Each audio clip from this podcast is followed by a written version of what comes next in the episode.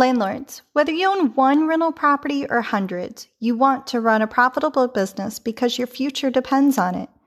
Education is the key to opening doors. Your success depends heavily on knowing and complying with dozens of rules while balancing the need of the business for profit. This show lets you listen in on conversations that various landlords have regarding real stories that are posted on our forums. Now come join in on the conversation and happy landlording.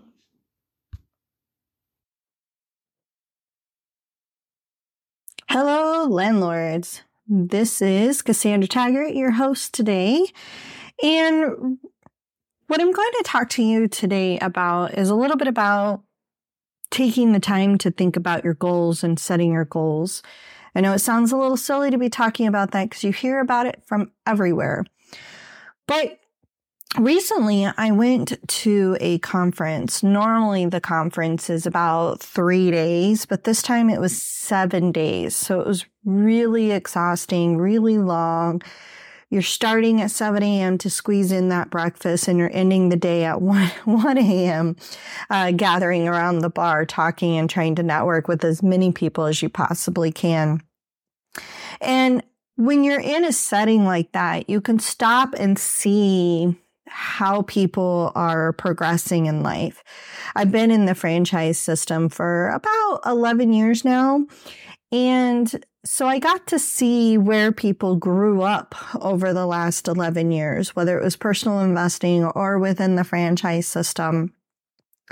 And I was also able to get to watch who exceeded at whatever their thing is and who did not.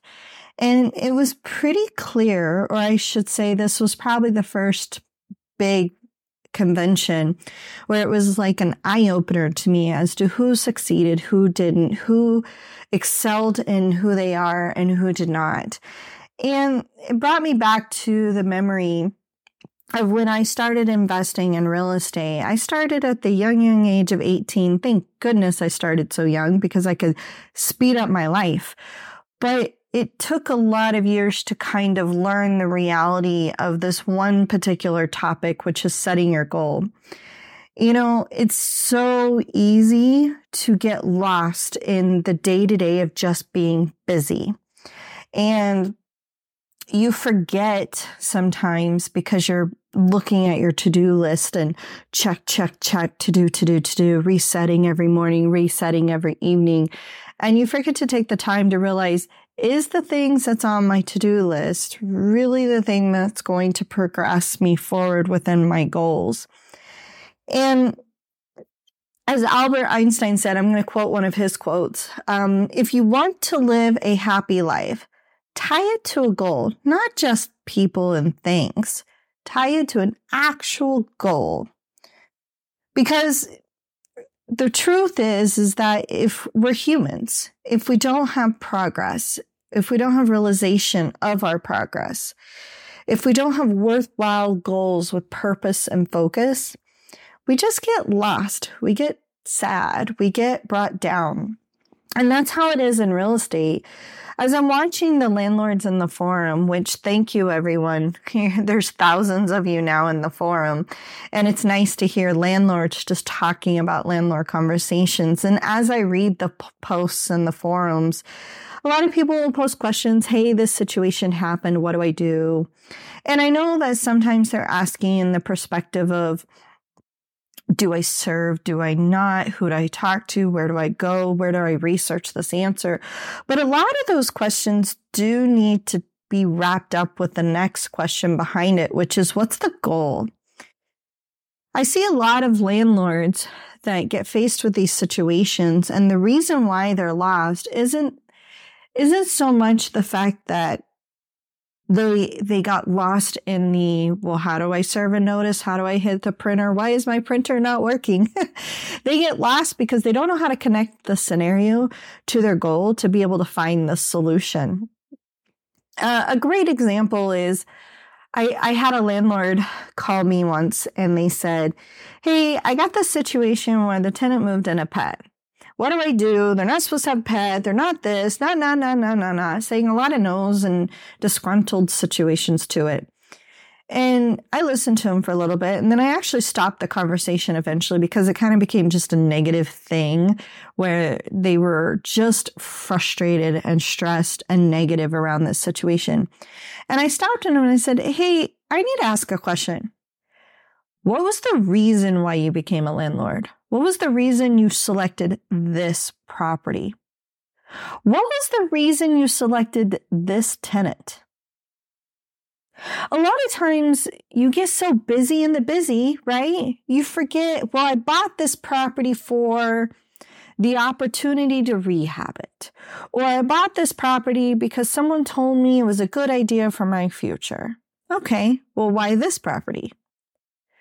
Well, I bought this one because it's the only one available. Well, then sometimes inventory is an issue and you're buying at that point of the cycle. or sometimes it's you bought this property because it had a big land. So if you had to move into it because you're a teacher and you had to, and when you hit retirement, you needed a ranch style to live in. So you bought it. So the day that you had to downsize, you had the opportunity. Anyways, there's many stories as to why you bought investments, why you bought that investment, and you have to remember it first. Then you'll be able to find a solution around the pet. So for example, let's say you are that teacher and you bought this property as a ranch style so that way it didn't have any steps. So when you did retire and you knew your knees were going to be weak, you had a place that was easy to walk around and still live your life full to the fullest. Well, if you had a tenant that moved in and they allowed a dog to move in, the question next is, well, does it matter if there's a dog or not? Were you going to replace that carpet anyways?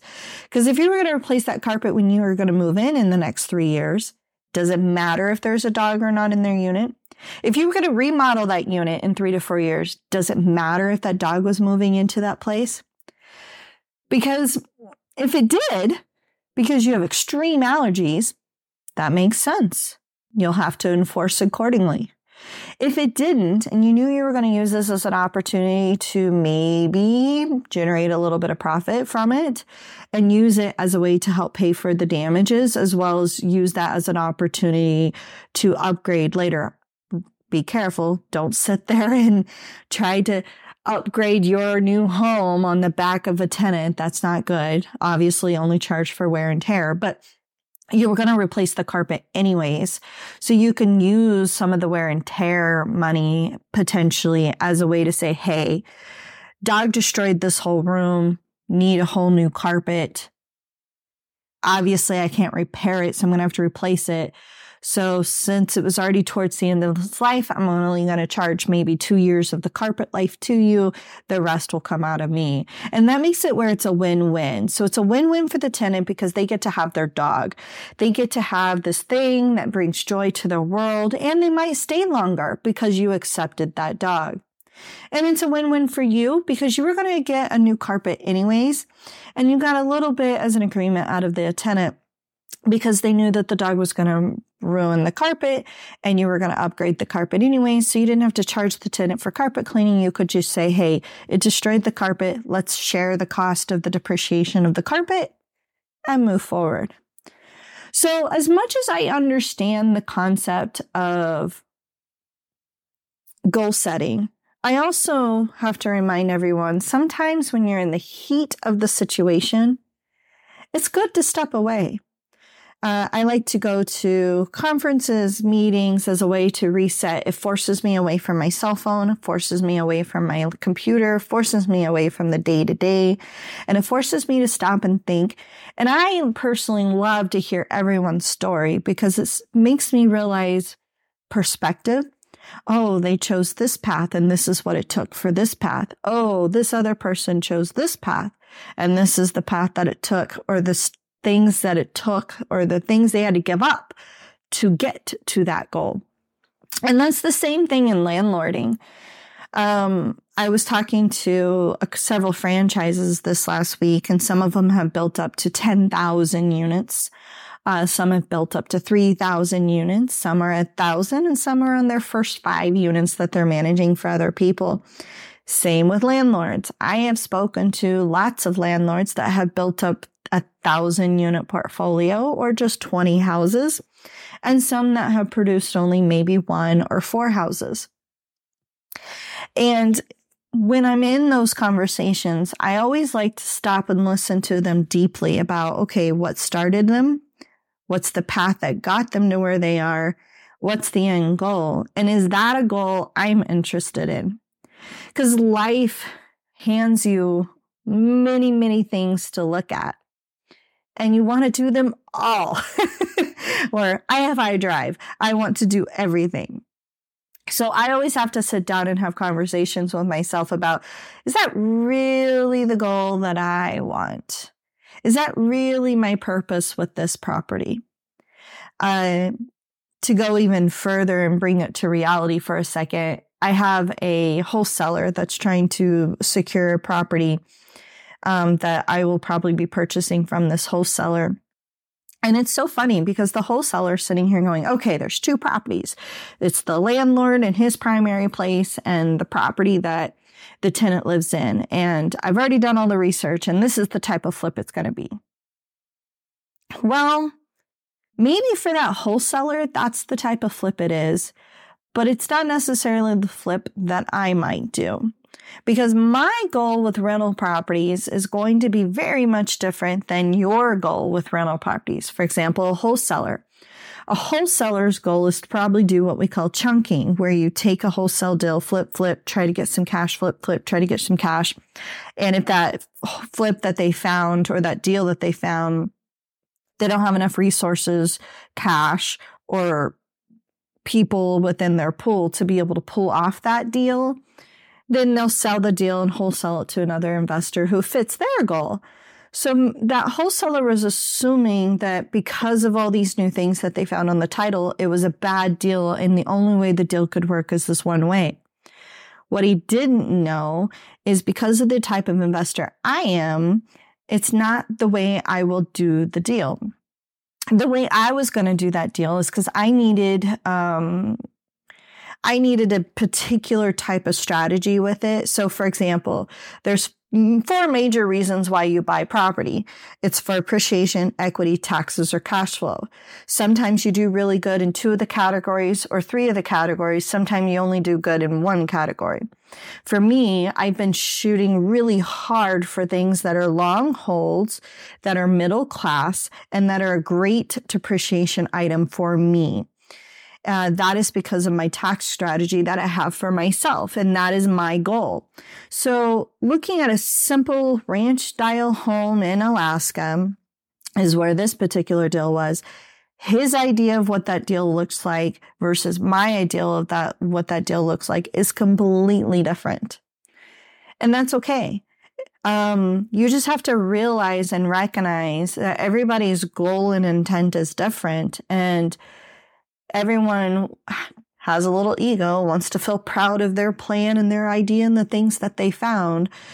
And, and you compliment them on the ideas and appreciate the learning that they bring to the table or the teachings that, that they bring to the table. But you have to sit back and go, what is my goal? What is my purpose? Because you can accidentally buy the wrong property that doesn't fit you. Um, that was something that I saw that happened a lot as the real estate shifts happen. Sometimes, unfortunately, we do have real estate agents that are out there that'll just make deals to make deals because they have food to put on their table. That's their goal. Nothing wrong with it. That's the way the profession works. When you're commission only, you do what it takes sometimes to get your commission. However, it's ultimately up to you as the buyer, the client to say, this is my goal. This is what I want and keep saying no until you finally can say yes. You can't let the pressures of the real estate agent or all these other things interfere, causing you to completely change your goals. Now you can change your strategy because of the market, but you can't change your goals. Because if you change the goals and allow all these people to influence you, then what's the point? What's the purpose? What's the direction? You lose it. And then you go down the path of being busy to be busy. Um, I'll give a little bit of a story. There was a guy I know, he built up a portfolio of 80 units. It was really impressive to see how he built those up. And I was so excited to finally earn his trust to sit down with him and say, how did you do it? What was your goal? Why did you do it? And I was listening to his story of how he started with this first one, then a second one with what, you know, the standard hopping from one to the next to build it up. And then I started rearing the rest of the story. What he did was got really creative around mortgage loans and got really creative around tax codes and IRS and essentially ended up with 80 properties where 40 of them the bank wouldn't take it back and the IRS wouldn't take it back and they all had liens all over the place on his properties.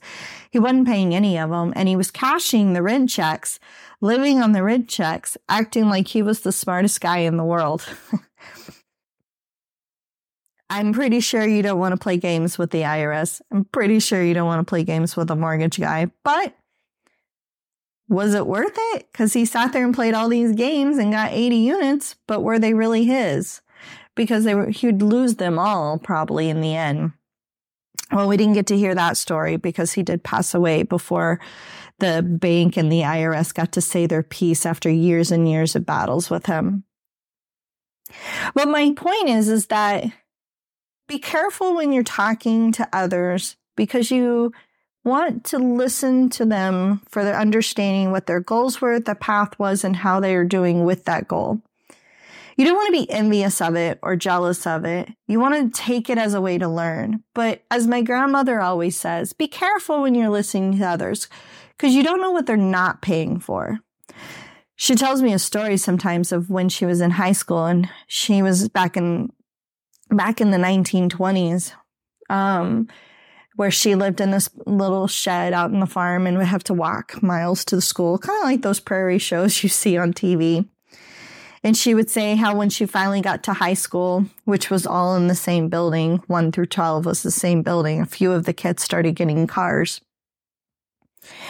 And she started to get jealous and then eventually, after talking to the to the kids enough, she realized that the only reason why they can afford the cars is because they're not registering their car, they're not paying for the insurance for their car, and they continuously forget forget uh, to make sure that they put oil and stuff in the car to maintain it because the car was so expensive for them, they couldn't do all the other pieces. So that happens routinely in the investing world where somebody will sit there and brag about something that they have. But once you open and pop the hood up to ask the rest of the story, you realize what they give up to have what they think is the goal. So don't be envious. Don't be jealous. Just remember what your goal is and stay focused on that goal.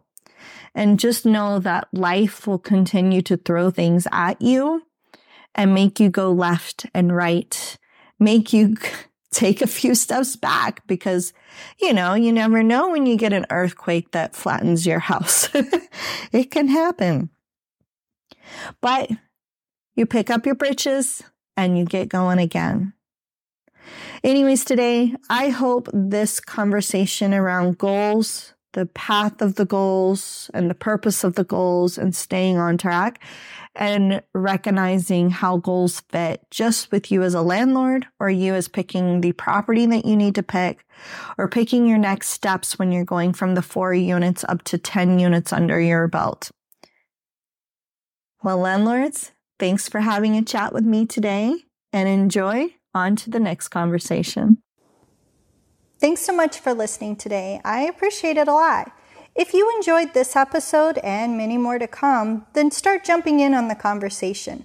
Come to our website, sign up, and start chit chatting with others about your stories or help others through their stories. The website is www.thelandlordsalmanac.com. Hope to see you there, and I'll begin chatting with you as well.